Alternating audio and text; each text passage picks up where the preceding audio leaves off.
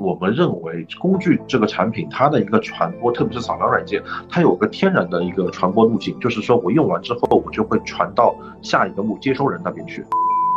不要去害怕把一些你特别有价值的功能去做收费。所以说，我们第一步做的很简单的事情，就是什么样的功能值得去被列入增值服务功能。在有限的这个布局和 layout 的这个路径的情况下面，less is more。但是如果说你把这个路径从原先的路径里面你拆出来，那这个时候你所加的这个功能，它一定是会有价值的。浅谈人间创业课，闲聊商业风雨事。大家好，我是智联引擎创始人 Jason，欢迎大家收听不止创业。这是一档由移动增长 SaaS 平台智联引擎团队制作的互联网访谈类播客节目。我们会邀请在中国和全球科技公司的创始人或者高管，在节目中和大家分享他们的产品 idea、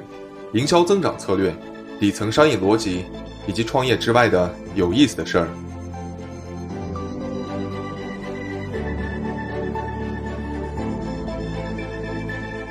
今天的第十三期节目，我们邀请到九日论道的主理人 Ben。从高中期间，Ben 就开始创业，两年内赚得人生的第一桶金，一百八十万元。从北美回国后，Ben 加入了全球数亿用户的 App 扫描全能王，担任运营增长官。三年内，协助企业将产品营收从小千万提升到了数亿元规模。扫描全能王同时也是国内第一批尝试订阅变现商业模式的先锋。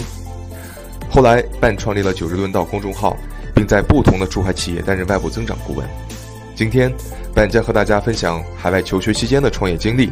扫描全能王的增长历程，以及对于移动出海的机会洞察。下面我们进入节目内容，一起来浅谈人间创业课，闲聊商业风雨事。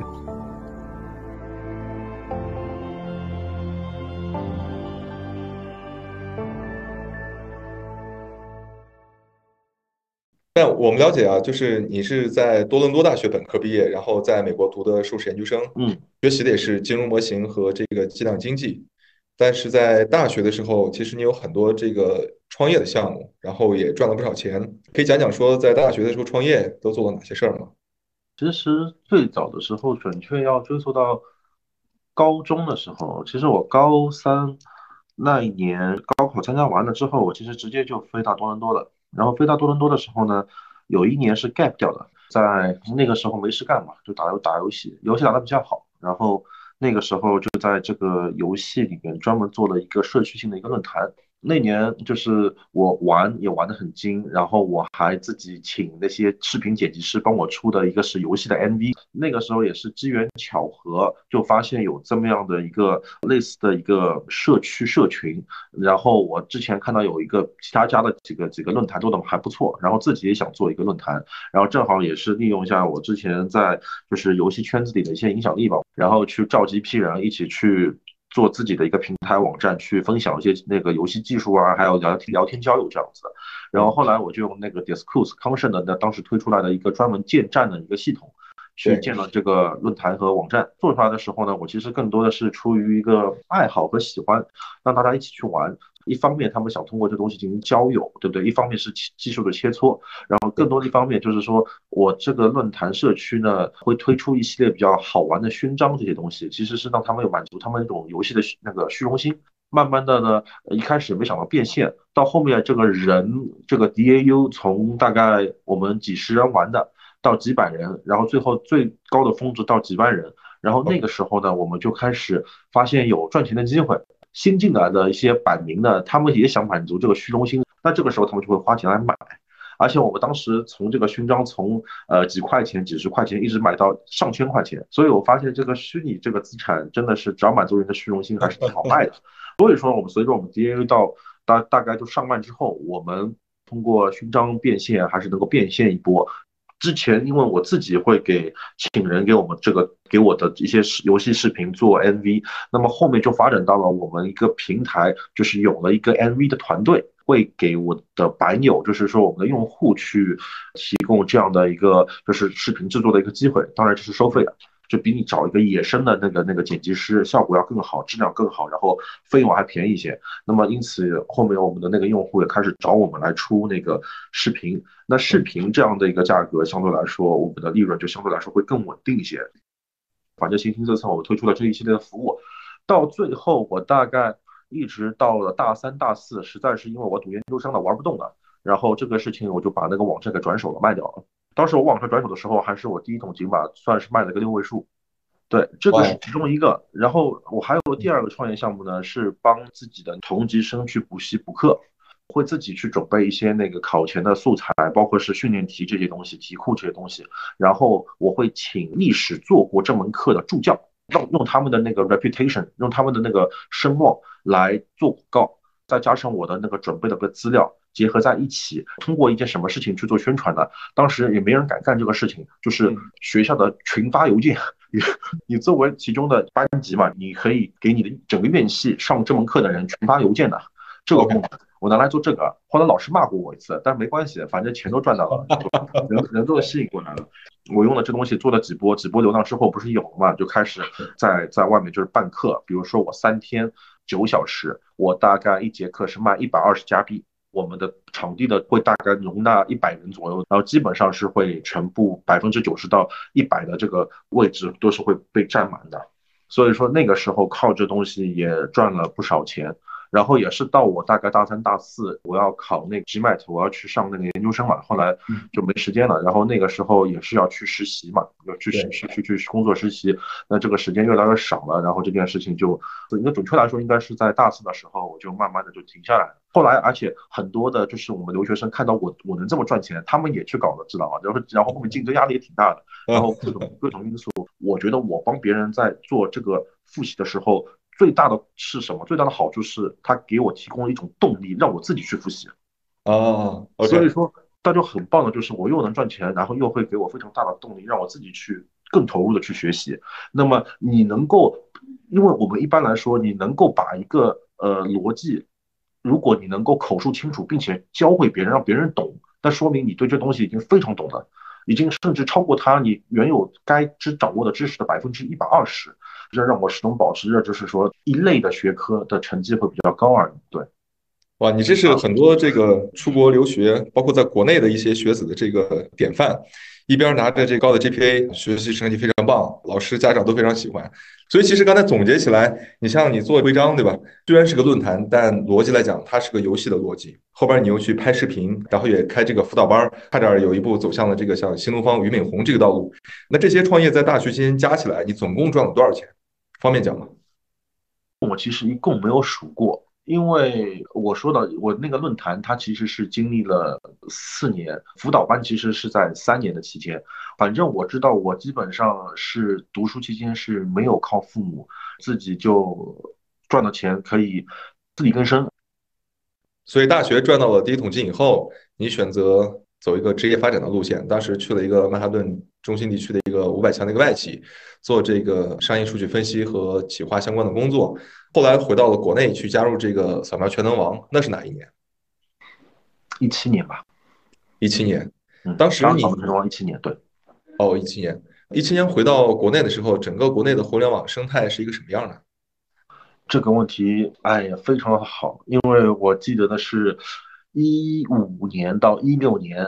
本身就是一五年之前，我们去大，我们国家一直在喊大众创新、大众创业，然后所有的那个资本是非钱非常非常的热，然后到了一六年开始呢，这个钱呢就开始冷了，资本进入资本寒冬了，然后到一七年上半旬，基本上这个资本已经不怎么投钱了，对，然后我回来的时候其实是属于一个那个互联网的一个资本的临冬期，但是。所以我觉得这个选择是很对的啊，因为临冬期期间不适合创业，临冬期期间你你去做什么业都没有人接盘，你可能更在意的是怎么活下来。那这个时候你加入一家大的公司，去他的这个平台去去学习去实践，能够有机会加入到咱们全能王，我觉得还是还是挺幸运的吧。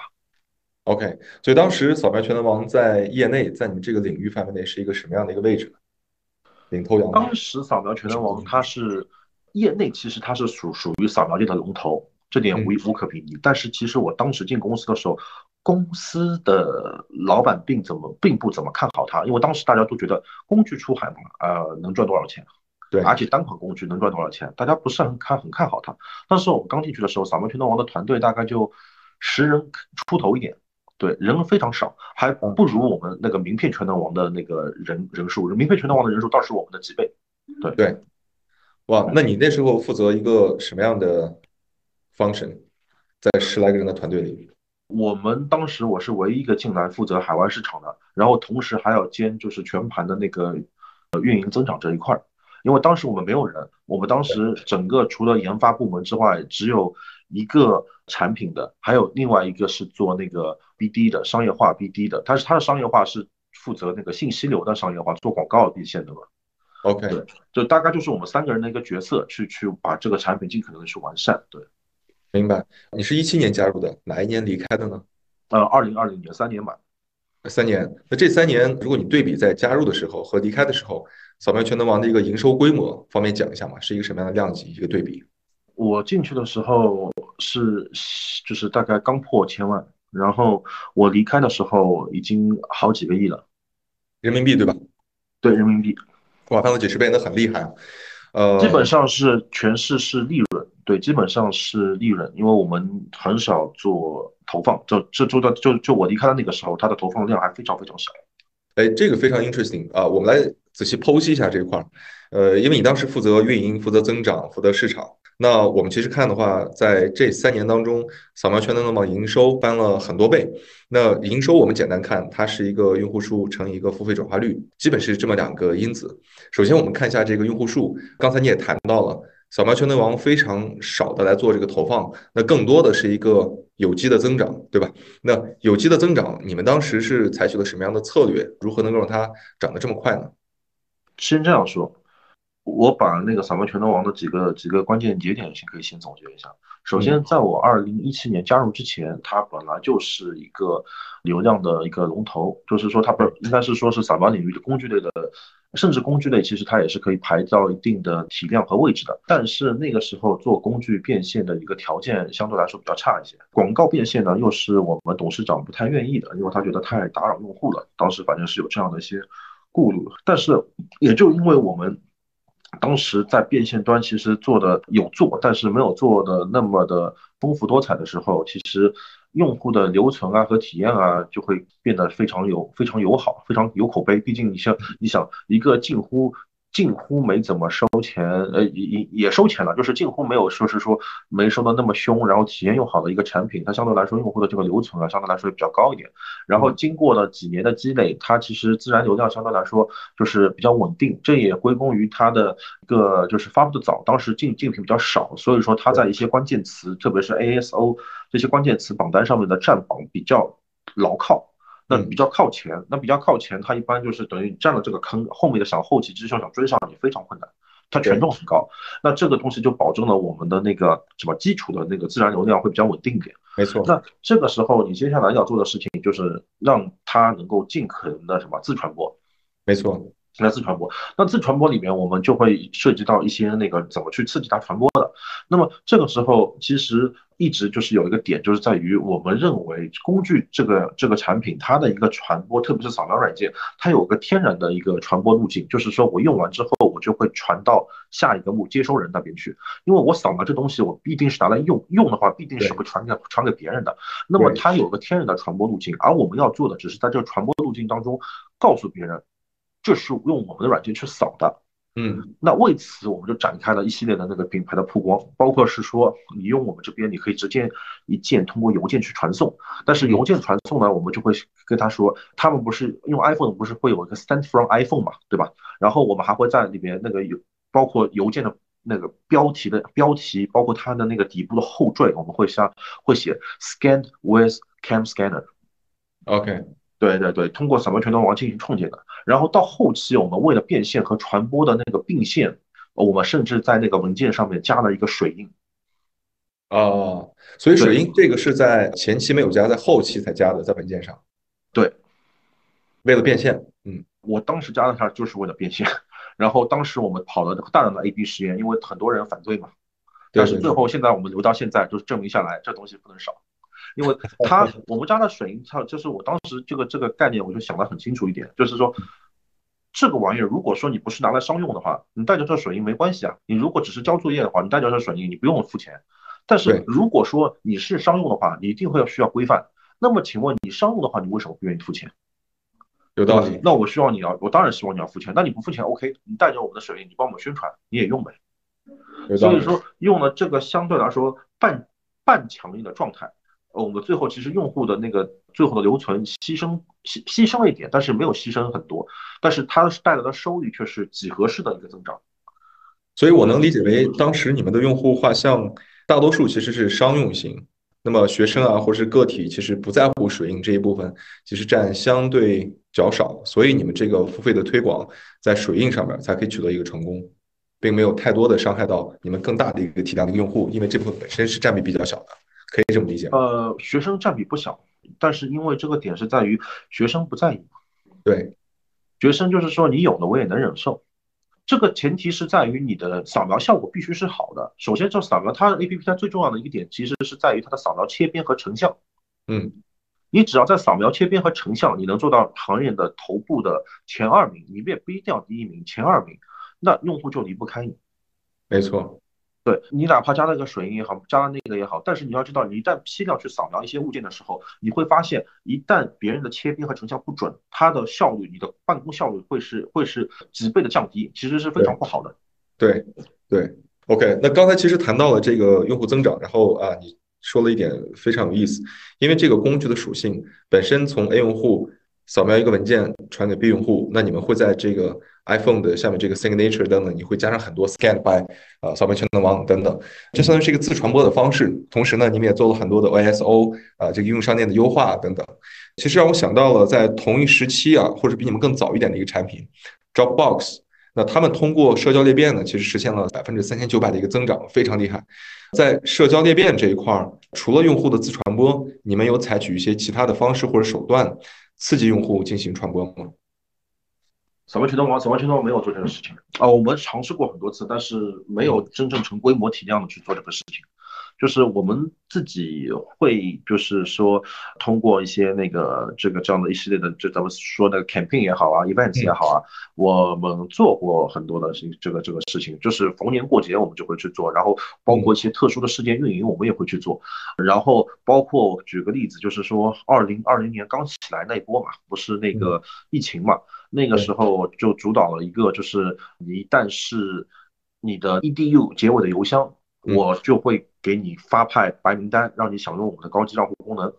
OK，然后通过这样的方式，有学校不断的来申请，非常多的学校来申请。但是你知道，这学校最多能帮你带四十人或者几百人的流量，但是我我们的下载量其实是远远大于这样的一呃，即就是就是说学校加过来，然后然后让整个学校都来用我们这 APP 的这个体量的，所以对我们总的体量来说，其实呃不多，但是只是说我们能够在这样的一个小群体里面，可以打纵深打得比较深而已。但是，所以说就是说这个事情我们干，但是呃，我们觉得用这个裂变对于我们这个体量来说效果不大。我们尝试过，但是只能说是在在一些细分群群体里面可能可以打得更深一点，但是它对于我们整整体的一个波动效果不是很大。明白，因为你的体量已经足够大了，像裂变或者一些其他的用户运营都只能做一个补充啊。更核心的应该还是你们产品本身做的非常的好，然后这个用户基数已经摆在那儿。对，我们会更追求那个去 media cover，我们会去追求一些那个能不能去让媒体去覆盖到我们，因为媒体覆盖到我们，我们觉得这个影响力相对来说流量监测下来会更大。然后，但是我之前做过一次那个换量，就是跟日本地区，我跟他们另外一个 APP 换进行换量，然后那里其实换量策略我倒是做的还不错，然后当时我们还冲到了那个。日本区的榜单的前几名，然后通过在谷歌啊，谷谷歌区的前几名，然后通过这一段还是拿了不少的那个那个用户流量的。OK，make sense。刚才讲的这个用户增长，然后下面其实也很想聊一聊付费用户的一个转化。那付费用户转化，你们当时探索的模式啊，刚才讲到是加水印，然后去水印，这是很核心的一个。除此之外，还有别的功能，或者是付费订阅等等。对对对，对很多。就是我们那个证件扫描，它的一个模式也是非常非常有特色的。然后你可以看到，我们做完之后，WPS 要按照我们照抄了一个，对吧？其他的还有一些那个 PDF 围绕 PDF 展开的一些功能收费功能啊这些东西，我们都会进行一些呃收费，然后效果都还不错。对，OK，当时你们其实做了国内也有出海，对吧？这两块市场，你怎么来看国内用户和海外用户在付费这件事上的一个心态呢？或者说它的一个比例是怎么样？在这两个市场，我觉得国内市场是相相相对来说还是挺不错的。要看你怎么比。如果说你要去比人均 UP 值的话，那国内可能也能进个前八名吧。对于我们 CS 来说啊，前八名吧。那美区肯定是最好最高的 UP 值是最高的。但是你说这个点就在于你要说说这个市场渗透率来讲，其实我们中国人的产品做中国的中国地区也是更好做的。而且大家对于这个扫描 APP 的这个需求，它其实比美国人需要我们这样的需求，它来的更加的深。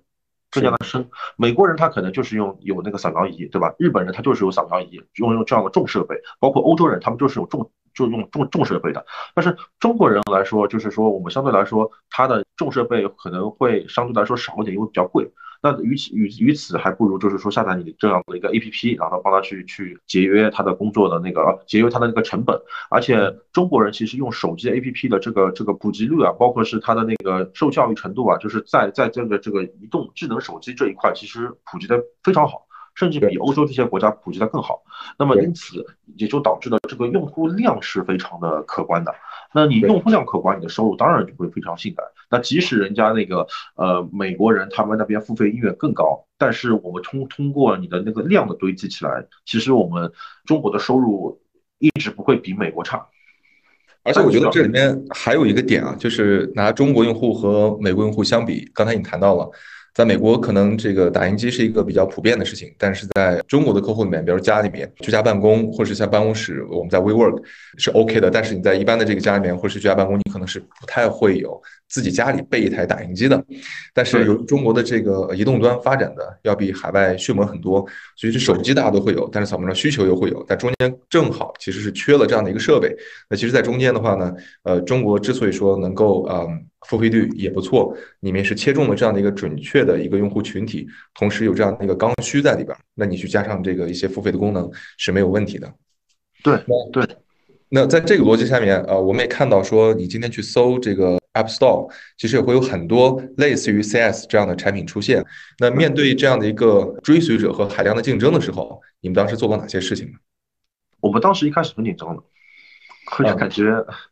哎，怎么这么多产品就出来了？怎么海外的这些白俄罗斯的产品都那个狙击我们中国市场了？但是你会发现，无论他们做任何的事情，我们不用做。任何的反击，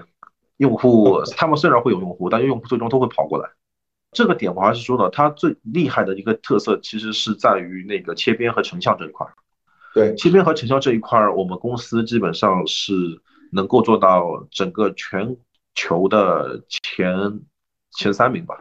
我现在因为因为有一家有有有两家公司，比如说杭州的瑞奇，还有那个美国的 iScanner，它切片和成像做的也不差。当然，就是当然，成像这块综合就是两块综合起来的话，我们其实还是能够相对来说排到前一前前两名吧。然后跟 iScanner 其实是不分上下的，只不过是 iScanner 它那个中文的本地化做的比较差，然后所以说它就一直没有在国内市场能够好好的打起来。但是它 iScanner 它在海外的美区投放，靠它依靠投放，它的整个的体量其实不比我们差，甚至有时候比我们好，它的付费也会比我们好。对，但是与此同，但是其他的话，你不管是 Micro Microsoft Office Lens 也好，不管是 Evernote 的那些扫描扫描宝也好啊，包括是其他的，它对应的一些就是对应一些那个成像都是没有我们来的强大，因为我们的那个成像是哪怕你是歪曲的，你就是在侧面拍它，它都是可以帮你曲正，帮你帮你矫正成到正面，所以这样的一个一个功能里面导致了我们的这个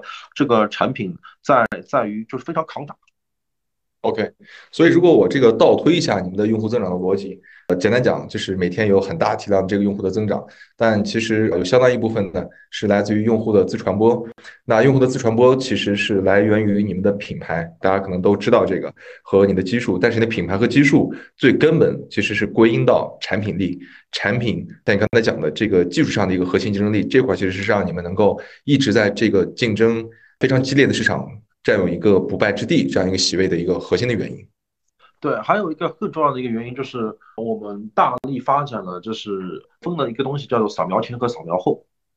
就是我们把扫描前和扫描后这个事情做得很透。什么意思？就是我扫描前我画我画我就是切边这些技术，这到这就是扫描扫描技术嘛，就是你扫描成像之前你所有的技术我们做到第一位。然后第二个很重要的点是在于，我们比 iScanner 更好的点是在于我们做的云端服务，而且我们在云端服务之后，就是云端服务是什么概念？就是说你扫到很多很多诶文件以后，你存在我们云端，哪怕你把 APP 删了，你有账号，你也能把这些文件给找回来，这样你就创造壁垒。OK。然后其次还有很重要的点，我们大力发展的那个 PDF 的那个转化和处理。那么也就是意味着，用户在扫描后之后，他可以直接添加防盗水印，添加 PDF 密码，它不用再转到那个呃电脑上去做这一步。那这一步也是挽留用户，把用户留在我们这边的非常重要的一笔。所以说我们在扫描后这个环节做了很大的处理。那我针对刚才这个再做一个补充，再倒推一把的话，其实你的用户增长到。推回来是你的呃用户自传播，然后推回来是你的品牌，是你的基数，然后推回来其实是你的产品力，产品力再往前多一步，我觉得更是你们整个团队对于用户刚需的一个洞察和把握。对，嗯，对，是。OK，那这点其实非常棒。所以说，哦，尤其是我们做 C 端，无论啊，其实做 C 端和 B 端产品都有很类似的一点，就是必须得知道或说是洞察出来我们的用户到底真的是想要什么，然后给到他其实最合适的解决方案。就是我们经常讲的一句话，就是 PMF（Product Market Fit），你的这个 product 是不是真的去挖掘到了很多市场上你的用户他的一个痛点，给予一个最优的一个解决方案？其实说白了，所有的东西。归根结底啊，都还是你的产品力，都还是你是不是能够去真的把握好用户的一个需求。OK，那 Bam，然后如果说咱们倒推回去的话，你再重新去加入当年的扫描全能王，你会做一些什么不一样的事情吗？你觉得会有哪些呃做或者不做，然后带来一些更好的改变？我觉得就是我如果说其其实大部分的那个策略，我还是会围绕着以前的一个策略的。其实这个点我会觉得就是唯一。的话可能会对留存更加的看重一点，我可能会把一些那个付费的引导弹窗做得更加原生化，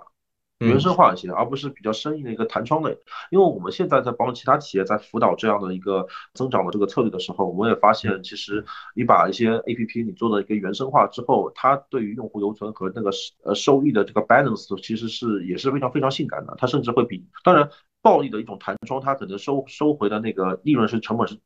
最大的，但是它的那个用户牺牲掉其实也是最高的。然后综合所所述，我们发发现拉拉到一个长尾做比较的话，你比如说拉到三十天和六十天做比较的话，就是未必它能够。跑赢那个，把它做成一个原生的一个一个引导弹窗，所以说现在我可能是更加会倾向于做一个原原生位的这样的一个付费引导，可能会对留存啊会会更加的好。当然，这个原生的引导就是非常吃那个什么，吃设计，就是你必须有一个设计的视视觉，就是它整个布局会怎样，然后让你这个原生看上去非常的好看。OK，那其实，在过去，呃，刚才分享了这么多啊，在扫描全能王的几年，给你积累了丰富的经验，无论是用户增长，用户增长，我们说是新用户的一个获客，还是这个老用户的一个留存，以及你的付费转化，其实给你带来了非常非常多的积累。那这样的一段经历，对你后来的创业，我相信是有很大的一个启发。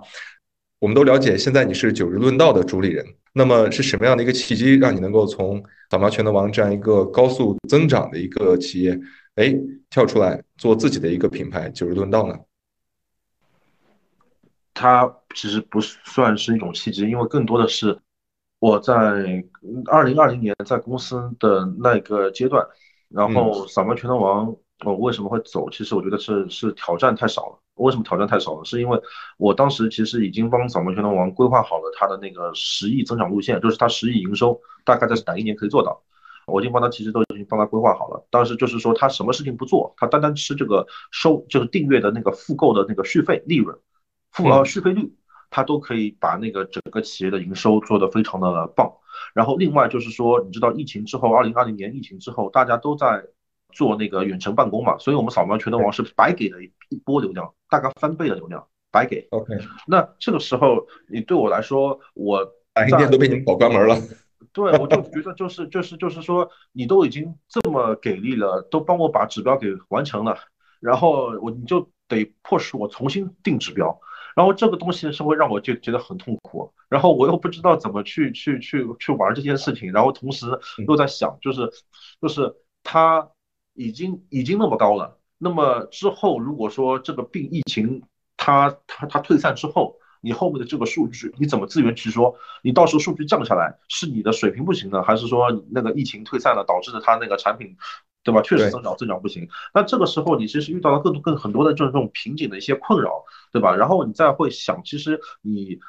你在做这个品类下去，你其实更多的还是在在老老的一条赛道里边做一个精细化的一个事情。虽然你可以把事事情做得更精，但是整个过程随着我们的那个团队的规模从。呃，几十人到扩大扩大到上百人，它的一个流程会变得越来越复杂。也就是说，不再像我以前，我当时在公司就是说改一个需求，我不用通过很多人的，我直接说我要改我就改，我直接我直接写个 propose，我直接说我必须改这东西，这东西有什么好处，对吧？我就会拉了几个人开会，我就说怎么改。那现在到后面，你的流程会越来越复杂，然后你改东西会越来越多，那会让我觉得就是说我做这件事情，我要达到一个实验结果。它的周期会很长。那我这个人其实做 A P P 增长的时候，更多的是出于兴趣爱好。我要知道它为什么会涨，它的实验，它的它的一个背后的逻辑是什么，这是会让我很兴奋的东西。就是学术这东西会让我更兴奋。那么比起这东西，我觉得那出来我服务更多的企业，然后大小企业、中小型企业都有。那么我跟他们一起成长，然后我可以看到海量的数据实验，我也知道我这样的一个方法论和这样的结论到底有没有用。到底能不能在其他产品上进行复刻？那这个对我在于我这个阶段来说，我觉得它的价值对我个人来说会更大。OK，明白了。呃，之前经常会有人在说啊，这个公司呢，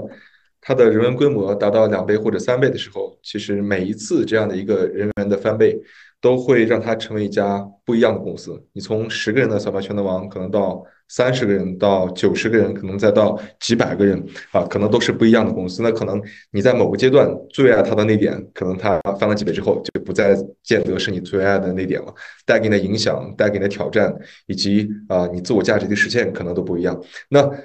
出来以后呢，你做了九十论道，给大家介绍一下九十论道这个品牌吧。我相信在 App 增长这个圈子，大家都很熟悉了。但是我们的听众其实有很多是非这个行业的，也给大家来呃简单讲一讲九十论道是做什么的。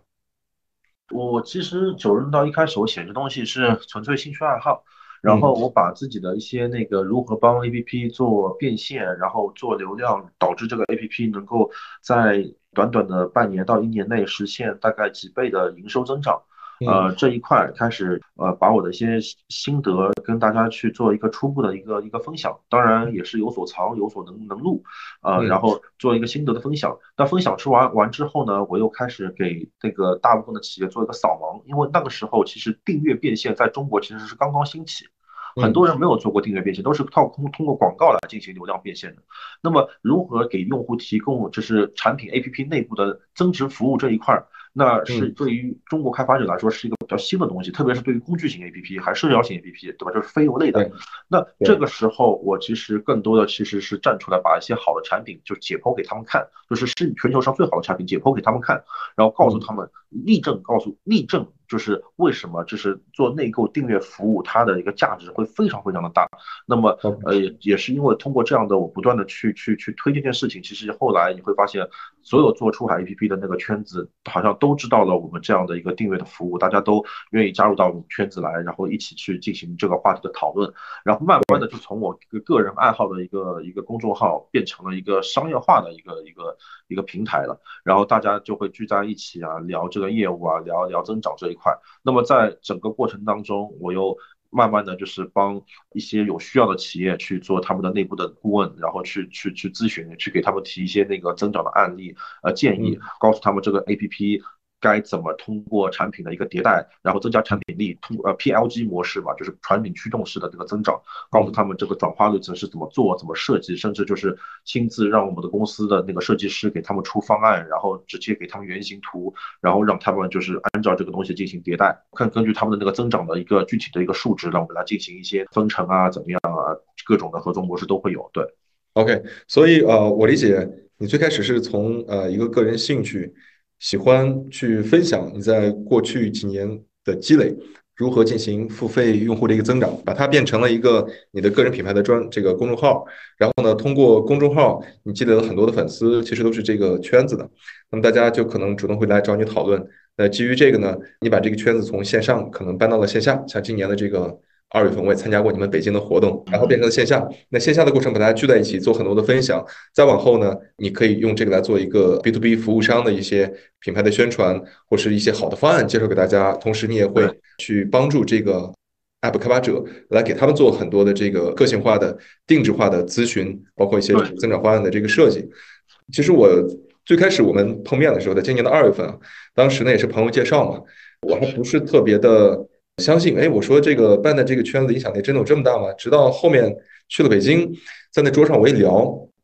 我说哎，这个你是干嘛？他说我是这个 A 公司老板啊，我是 B 公司老板。我说那你们从哪来啊？对吧？当时在北京，他说我从上海飞过来，我从西安飞过来，我从深圳飞过来。哎，你有没有做过用户调研？就为什么你做的活动相距相对于其他的一些这个可能同质化或者是类似的一些平台而言，大家会这么大的热情？买上机票，然后专门飞到北京参加你一天或者半天的这样的一个活动，这个大家你觉得对他们最吸引的点在哪？首先就是我们活动内容，其实对于，因为你知道大部分活动里面它肯定会有赞助商嘛，那赞助商里面他其实 pitch 的东西他可能会太广告性质，但是我我们活动里面大多数大多数人讲的东西，其实我还是会自己内审过一次，内审过一次，有的内容我是会让他们去删掉的，所以说尽量保证他分享者的内容是有用的，然后其次是经过我自己那个内部审核过的，那是他才能上来去讲，那所以说。开发者他听的不无聊，不会不会瞌睡。然后其次还有很重要的一个点就是说，他们过来其实是想跟我聊，想跟我聊，因为我其实一直保持自己的信息量永远是在行业里最最领先的地位。包括我当时 NFT 还没火的时候，我是中国很少的，就是写 NFT 直接把一个产品给拆解的很透。然后当时那个腾讯的一个官方的公众号也转了我的一个文章，关于 Vivi 的这样的一个 NFT 的一个那个手办收集平台。然后呃，我也是最最早的一批就是 NFT 的玩家，这是 Web 三呃从从事比较早。然后后面就是说到那个 AIGC 啊，我也是最早一批用 AIGC 来进行变现的那那那一波人，所以我所有的那个信息量都是跑在行业最前面，然后最实践最快。那么他们他们自然而然就是跟我认识，看我朋友圈的分享，他们自然而然知道我在干嘛。他们其实想了解我做这东西有没有前景，有没有那个他他们能不能做。那么我们这样子聊起来就一一触即合，一拍即合，那当然他们都会愿意过来交流了。OK，非常有意思，这个本质上还是。你的产品力够硬，产品力的话，其实包括你自己对于这个最前沿信息的一些把握、一些判断，以及说你这个社群能够让大家结识可能各个行业内的一个专家，这个为自己在这个前进路上做一个把舵，做一个护航。我们了解，其实你刚也谈到了，做了很多的开发者啊，给他们做咨询、做增长，对吧？是你自己或者是你的团队来做，有没有一个你印象非常深刻的？或者说非常成功的这样的一个 App 增长的案例，是由你来帮他们这个去实现的呢？有啊，但大部分 大部分他们都是签了那保密协议和那个不让对外公开去说嘛。但是唯一一个产品就是说，就就就这么说吧，也不能说唯一一个，就是说近年从二零二二年到二零二三年。这这一年嘛，呃，有一个能公开讲的，就是那个彩云系列的一个产品，它它的它的三款产品都在我这，包括彩云小艺、彩云天气和彩云小梦。然后你这个里边去可以看到，他们现在每月的收入是我，就是我接管前和接管后，咱们咱们去年的同一个月对比，啊，基本上它的一个增加的幅度是在三倍到五倍，三倍到五倍。啊，这个规模是很大的。你比如说，我二零二三年的一月就是二零二二年的一月的三倍到五倍。你比如说，我十二就是二零二三年的，比如说 whatever 将来对吧？七月份就肯定是二零二二年的那个，因为我的那个把他们整个转化率做得非常好。OK，呃，你觉得在这里边有什么可以跟大家分享？就是在隐私的这个呃框架之外，就是你比较成功，就为什么它会三倍到五倍？做了哪些事情呢？挑着可以讲的来讲一讲啊，不能讲的这个咱们就呃线下回头喝酒时候再聊。首先就是说那个什么该收费，什么不该收费，跟他们先把这些东西给确定下来。嗯，严格的跑一批实验，因为不要去害怕把一些你特别有价值的功能去做收费。用户说不让你收费，不代表。用户说的东西就是是所有人呃所所说的东西，一个用户说的，他代表所有人所说的东西。而且用户说他不想你收费，那没有一个人愿意他收费。但是你收费了之后，到底会对他造成什么样的影响？你必须得自己测，你才知道。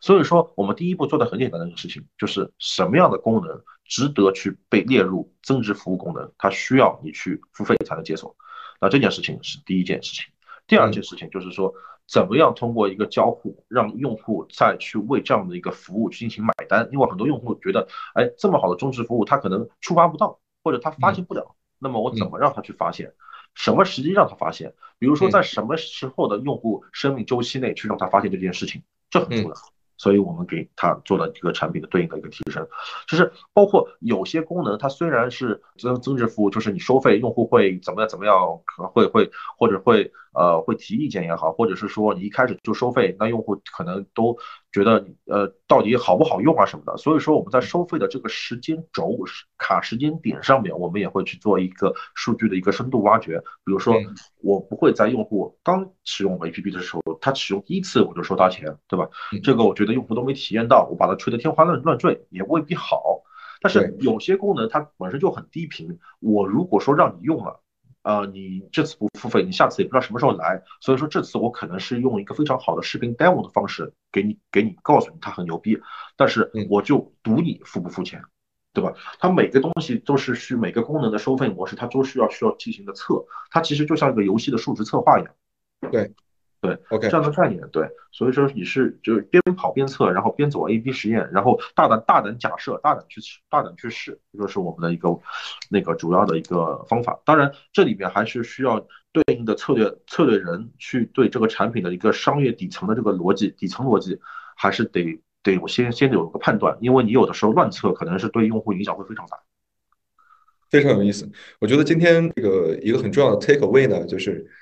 不要害怕去向你的用户收费，尤其是对于你自己有自信的这样有价值的部分，这点非常之重要。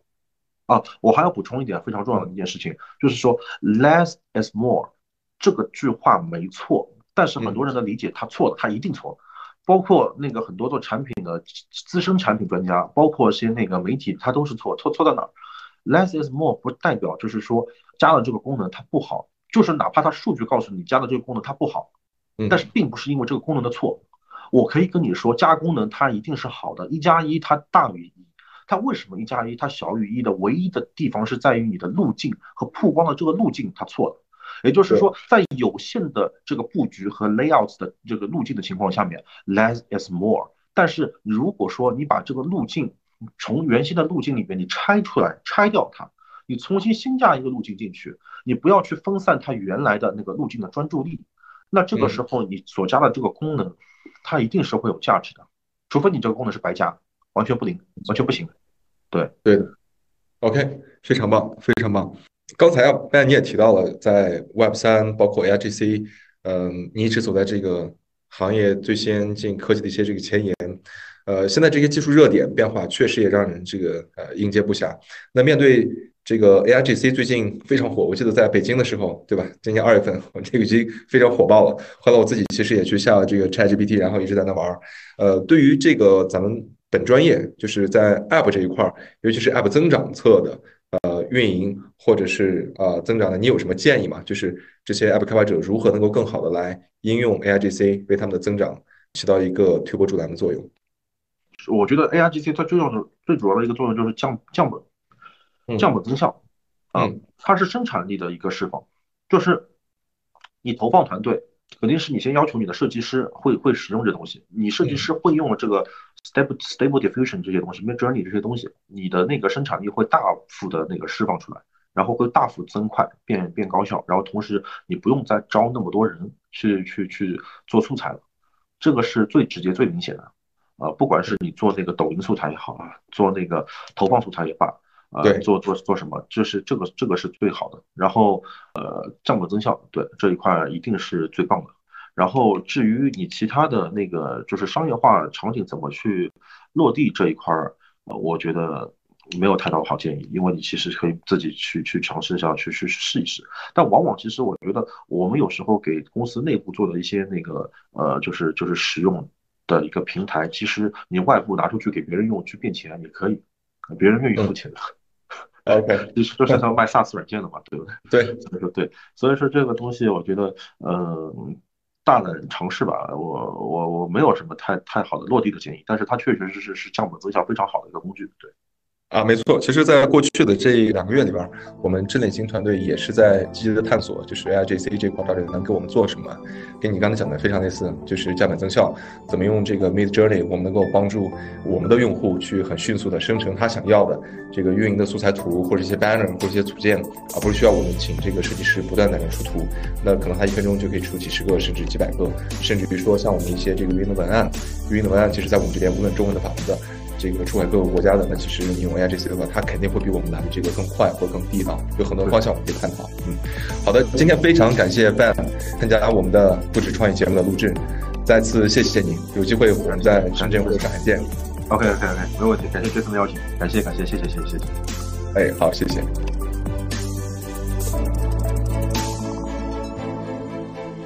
感谢大家收听由智链引擎团队制作的播客节目《不止创业》。智链引擎是一家硅谷独角兽在中国的独立分支，我们帮助应用开发者通过全球领先的深度链接技术，洞察用户是谁、从哪里来、做什么，甄别出高质量、高留存用户，最终通过强大的裂变营销中台，提升运营获客效率，实现跨平台用户裂变增长。如果你对产品 idea、移动营销增长、底层商业逻辑、商业领袖的故事感兴趣，欢迎订阅并分享我们的微信公众号。智链引擎，大家下期节目见。